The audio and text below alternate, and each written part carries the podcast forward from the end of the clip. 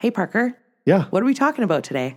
Mally J, we are going to be talking about something very, very interesting, something very dear to my heart. Additional dwelling approvals in the Thompson Nicola Regional District rural properties. Wow. It's going to be awesome.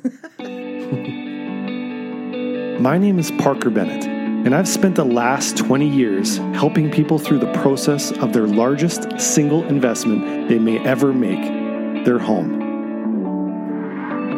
From building inspector to real estate agent, I've chalked up a number of great experiences and strategies for everything related to the home buying experience. This podcast is dedicated to anything and everything around the Kamloops real estate market. Welcome to the Kamloops Real Estate Insider Podcast.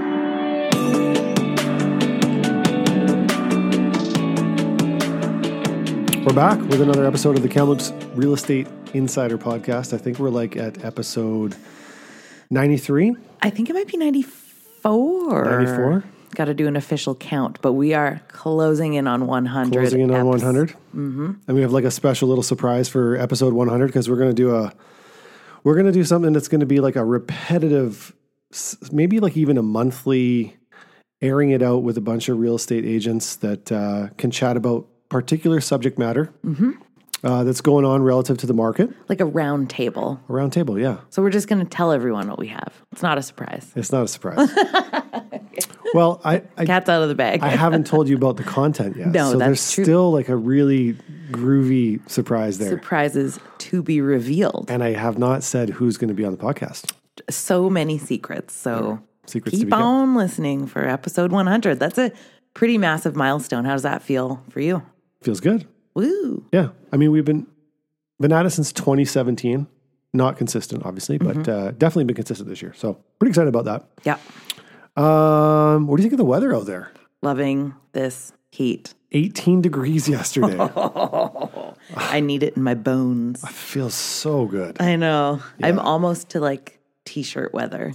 I haven't gone without a jacket yet. I'm fearful. I don't trust it, but I like it. Yeah, Yeah. this is my favorite time of year because when you're driving along, I feel like one day you look Mm. and Mount Paul turns green, yep. and then the next day you look and you realize that the tree in front of your house has leaves. Yep. And then the next thing you know, you have weeds. But this is the fun part because the more it grows, the better it feels. It's so true. Yeah. I'm ready. To, I'm open arms welcoming the sun and the heat and the greenery. Yeah. Yeah. Come my way.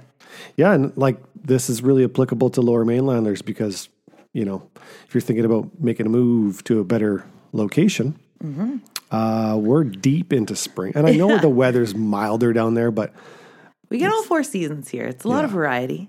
it's the best season right now. It really makes you appreciate it. I think it is too, like, because it's not too hot, not too, not too anything. It's just joyful. Birds are singing, tulips are pushing up out of the ground. It's Yeah. like, yeah, the world is alive. The world is again. I also like it because I like knowing that we still have summer ahead of us Mm-hmm. and fall. Whereas in summer, it's like, oh, we only have the rest of summer and Bit of a fall. you drag know? at that point in the year. Yeah, I like knowing that all the good season is ahead of us. it's like optimistic right Yeah. now. There's a feeling of potential and right. uh, wide open options or something. Yeah, feels I've seen people cutting their grass. good for them. Valley View Drive. I've seen Nice. somebody. Else, I'm like that guy can't wait for. I Summer. saw my first sprinkler on. Oh, this- yeah? on my walk home yesterday. Yeah, I'm like, oh, there it is. It is pretty dry out there. Mm-hmm. It's relatively dry. We haven't had enough rain. It's been a really dry month. It- yeah, March has been March was a dry month. I guess April's been a little bit more wet, but it was uh, I think the driest record in 49 years for real. for March. Oh, I didn't yeah. know that. Yeah, Oh no way. yeah. Well, bring on the rain. I'm good with rain as long as it's not uh, freezing slush. Warm rain. Yeah, warm rain. Got some stats for you. Statistical dive. Here we go. Yeah, this is interesting. So the market is definitely picking up, and there's been a lot of people getting back on the bandwagon of multiple offers. We've seen a few multiple offers in our market lately. Uh, over asking prices are you know here and there, not not consistently everywhere, but there are properties that are priced accordingly, and they are getting multiple offers, which is really exciting for Some competition. yeah, and getting back to a competitive market again. Uh, so I, I thought I would dig a little bit because I don't think the market is where we left it in 2022. Right. So I just wanted to get clarify some data. Where are we, Parker? Tell us with numbers. Okay, so in 20 in 2018, okay? Uh, March of 2018, the median house price was 462,500 bucks. Okay. Seems like a long ways from where it is now. sure does. In March of 2019, the median house price was 502,500. Okay. Okay, Creeping. creeping. Uh, March 2021, at the beginning of the pandemic, 659,200 bucks. Oh, gosh. Big jump right there. Yeah. And then in March of 2022, this was the peak of the real estate market. Uh, it was 784.9, Ouchie. almost 785. Wow. Wow. So where we are right now is 700 even. Oh, So if we look back, we're up 6% from 2021, Mm-hmm. which I think that is a, a realistic and a, and a good narrative. We're just down 12% from last year, which is which is fine because Great. that was a, just a, a peak and, and there's usually a little bit of a, a valley after a big peak. yeah. So I think that's good. I, while I was digging through that, though, I did find some other information I thought is, is super interesting and something I wasn't really expecting. So back in 2018, we had 308 representatives in the Kamloops market, Of and in terms of like realtors. real estate agents. yeah. it. Now that's a little skewed because there's probably 15 or 20 of those are home inspectors and appraisers. Oh, they're included in that number. They're also included in that number. Interesting. But they're a static. There hasn't there's not like more appraisal companies today. Th- It's that number doesn't really move around that Okay. much. But so 2018 we had 308 and when I started as a real estate agent almost 10 years ago, that number was just under 300. Like, it was 290s. Not a lot of change there. Not a lot of change. In March of 2019, it went up to 313 agents. And that worked out to be s- 0.69 deals per agent in the month of March. Okay. Okay. In 2018, it was 0.68 deals per agent. So even though we had a few more agents, um, deals went up. In 2021, 2021, yep, we had 325 representatives with a, a whopper of a 378 deal month. So that went up to 1.16 deals per agent. Okay. Okay. At the peak of our market, we had 353 representatives. In 2022. 2020, 2022. Wow. And that worked out to be almost a deal per agent. That was 0.9 deals per agent Okay. per month. Mm-hmm. And then in March of 2023, deals went down, agents went up yet again. Wow. We're down to 0.57 deals per agent. We have a 371, which is the highest I've ever seen at agents in, Wow. our, in our district. But do you have any sense of like what might account for you? Well, you said these numbers surprised you, so you probably I don't know think- why, but So I think the lag, like whenever there's a boom in our market, we always see a lot more agents coming in, but there's a lag between starting the the, process. journey to becoming Yeah. a real estate agent. yeah. And so I and I know that there's been agents that have left the industry. So that means even more have joined. There's more in Yeah. than than are leaving. So Wow. Okay. It's that is interesting. yeah. But keep an eye on that. So like Yeah. see where that goes, you know, maybe in the next four or five months. I'd be curious to see if that number continues to rise or do we start to see that number settle out? Oof, I can't wait to find out. Yeah. Fascinating. Fascinations. okay, I have some really good content, which is kind of the, the this is the purpose of this podcast. Um, this information is new to me. It's not completely new, but it's not very old either. I feel like this news was silent for hitting the market. There was no press release about this. I just didn't hear anything about this, and I, I think it's like I was super excited. You, when I was reading it this morning, I was jumping out of my seat. I thought I even called my wife this morning. I'm like, this is really interesting news. So, forever and a day, rural property in and around the Kamloops area. Typically, the zoning did not allow for a secondary dwelling, meaning like two houses on rural, zoned rural property. zone average zoned rural property. So by average, I mean the typical zonings are AF1, uh, AF2, RL1. Those are the typical rural zone areas. Like Pritchard and um, Cherry Creek and and uh, you know Upper Barnhartville, Knutsford. Those areas typically were ALs are A, AL zoned properties, uh, which was agricultural land, uh, meaning that you could do all kinds of cool stuff with it, but you were never allowed to have a secondary dwelling on that on that lot. Okay. Okay. So, with the government's incentive to try and find more houses for the people that are requiring homes in Canada, they've had a push, and there's been some definite like outcomes from that push to try and improve this problem. And one of the things that happened was they drove in, into into municipalities that had zoning, sorry, not zoning, um, permit delays. Okay. Kamloops being one of them, where if you pulled a permit to build a house, you might wait 10 to 12 weeks before before anyone even looks at your permit. So you're you're like it, it's taking you three months before you can even get an approval to start digging on a piece of ground. right. Now I've heard that that's down to two weeks. Oh, that's significant. I think there's two factors there. I think they've hired some more employees, which was what the government was trying to get everyone to do. But I also think that there's a, there's not a lot of new starts right now. So I think s- new starts are down since the market was kind of in a valley over the last six eight months, Right. So, So- allowing them to catch up a bit on this. allowing them to catch up. But the other thing that they've just done, uh, and then this is in the TNRD, this is not in the city of Kamloops areas, but they're now allowing you with an ALR one zoning, AF. I, see, I keep saying AL. It's incorrect. Let me fix that right now. AF, AF. agricultural forestry zoned lots. Okay. So AF1, AF2, RL1, and SH1, which are the dominant zones for TNRD. Uh, if you have more than four hectares, which is about 10 acres, Okay. you're allowed to put a secondary dwelling on it. Wow.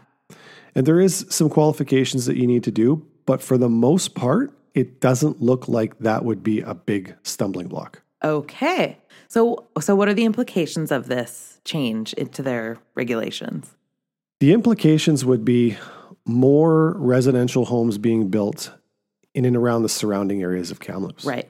which is something that other areas have done in the past. I always get clients that are coming from Kelowna.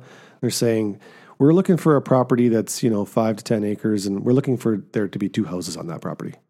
And right away, it's like, if there is a property in our area that has that, it's non conforming. There's going to be an issue with that.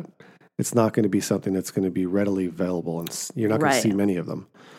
And there, and that's been a stumbling block coming to this area. Because that would be like an investment. It's like keeping it in mind for your investment of that property. Like having two dwellings could be family could live there, or like there's lots of reasons they you could. they they allow for family to live there, like working hands. So if you have like a if it's a working ranch or a some sort of farm, you you have the ability to put them in there. You can use it as a rental. Th- That is not a That's- restriction. That's cool. and that very you know, cool. I guess as you as you were saying, like in terms of, I suppose upping the density uh, ability of that land. Sure. for housing. Hopefully, that will make some kind of positive impact. I think it immediately adds value to those properties. Totally.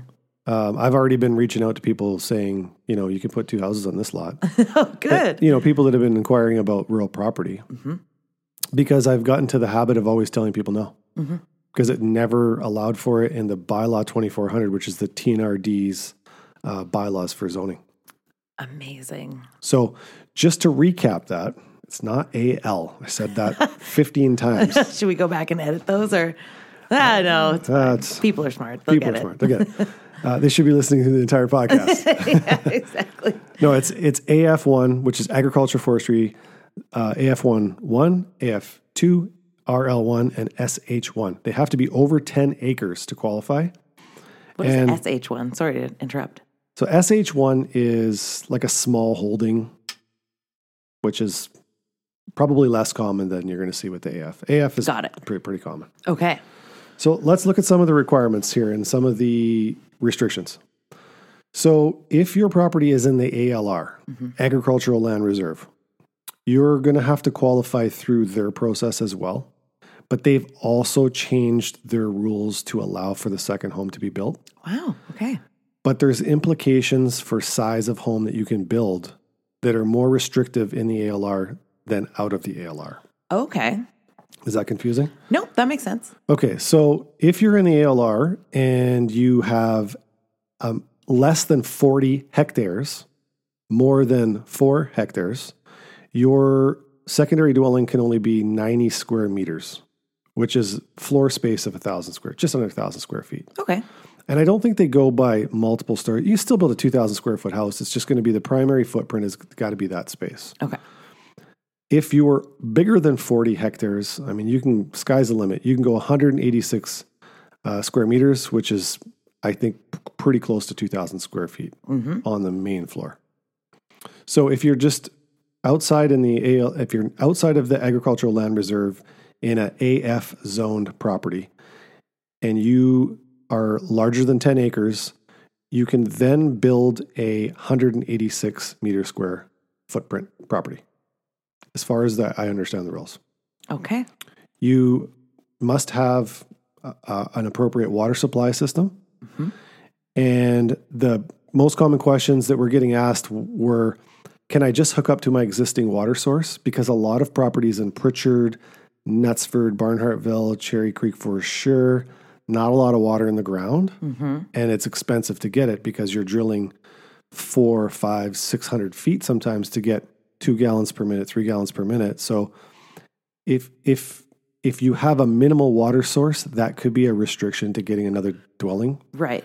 so the water has to be approved. You can actually splice into your existing water system, but it has to be ample water. I'm going to guess. okay. Minimal water requirements are typically 1.5 gallons per minute as as for for viable financing. Okay. So I think if you had 2 gallons per minute, I don't know if splicing into another property is going to be something that the health uh, organization would allow but I don't know the answer to that. I'm just guessing. you do need a separate uh, sewage disposal system, so you're still building a septic system. Um, and there is a calculation there. So I'm just going back because I'm reading this data. If in that 2,000 square foot minimum floor space, maximum floor space, other detached structures on your property can limit that. So if you have barns and sheds, th- there's an equation. I don't know what it is. Um, I did speak to someone from the TNRD, and- and they they're not like that's not just a quick calculation, but it's a factor. Okay, so regular permits are required for building, no different than any other land development process you'd have. This is an interesting development. You, and why would you think you were so excited? What is it about this news that you were like, "Oh, this this means something." Like it seems big and Well- yet subtle because there was no like big splashy. I there's other agents that I I mean I talked to an agent this morning did not know this who works in rural land so I mean it's it's interesting I I don't know how this did not get exposed so much and but here it is um, I'm going to say the exciting thing is a couple there's a couple levels of excitement I have one is on a personal level like I've always wanted to have more acreage and so it's exciting for me that I could go buy a, a you know a chunk of 20 acres somewhere that has maybe a older, more decrepit home on it, and I would be able to finance that conventionally through a conventional mortgage, and then I would be able to go there and adequately live in that home for a year or two, or to to put together a plan. Where does the Right. where does my house go? And then once I move into the house, then I can rent out this other property to help debt service the financing of the build. So that's one part of the excitement for me. The other thing is is that over the course of time that I've been a real estate agent, I've just been hammered with this question. And I always feel like I'm letting people down by telling them they can't build the second home. Right. It's a viable way to actually like to develop land and it just makes sense. It really does. I can see the other side of it. For the years that we weren't allowed to do it, there was reasoning. It had to do with services, roads, Hmm. infrastructure.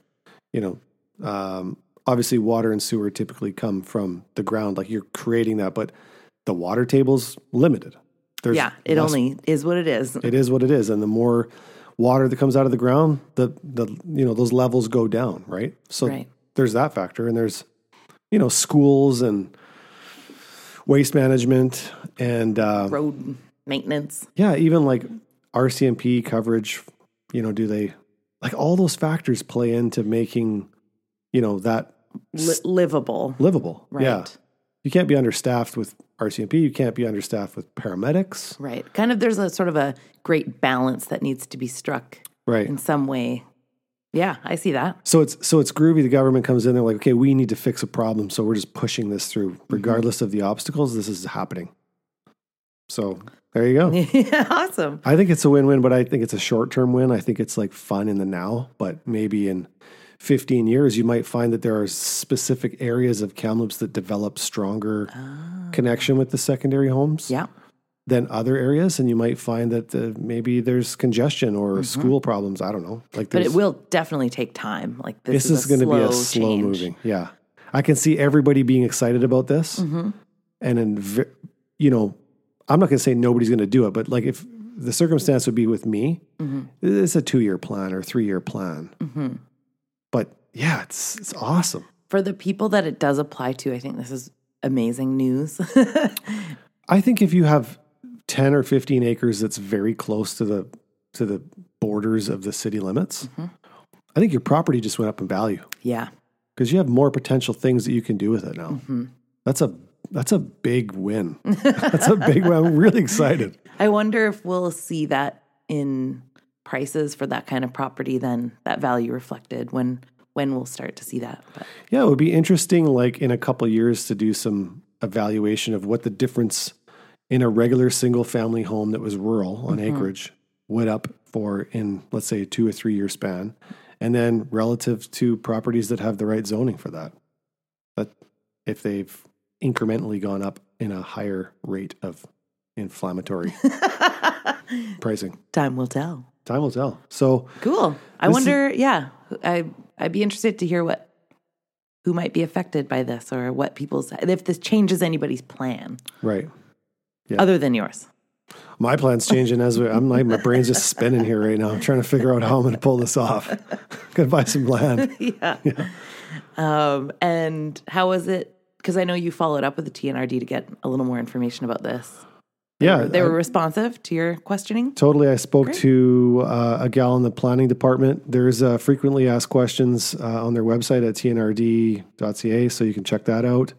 Um, it's very easy to go onto the bylaw 2400 um, page, and it, you can break down all the Different zoning. different zoning and what the uh, minimum size setbacks, all that stuff. Most of that stuff is all going to still apply. I don't believe there's going to be any changes to setbacks and typically setbacks, side clearances of properties. they- They're not as crucial outside of the city limits because the city limits you're dealing with small, tiny little chunks Right. of land. Setback is typically like the front edge of the property from like a road or something. Yep, Okay. a road. Or Typically, like a road or behind kind a of property. barrier. Oh, Yeah, your property lines. So Okay. your property lines have imaginary lines around the outside of them, and you can't build inside of those. right. right? So whenever you're driving down the street in Kamloops and you just look behind properties or in between them and you see that they have a, a shed or something right on the property line because they're trying to maximize the space, you just know there was no permit for that.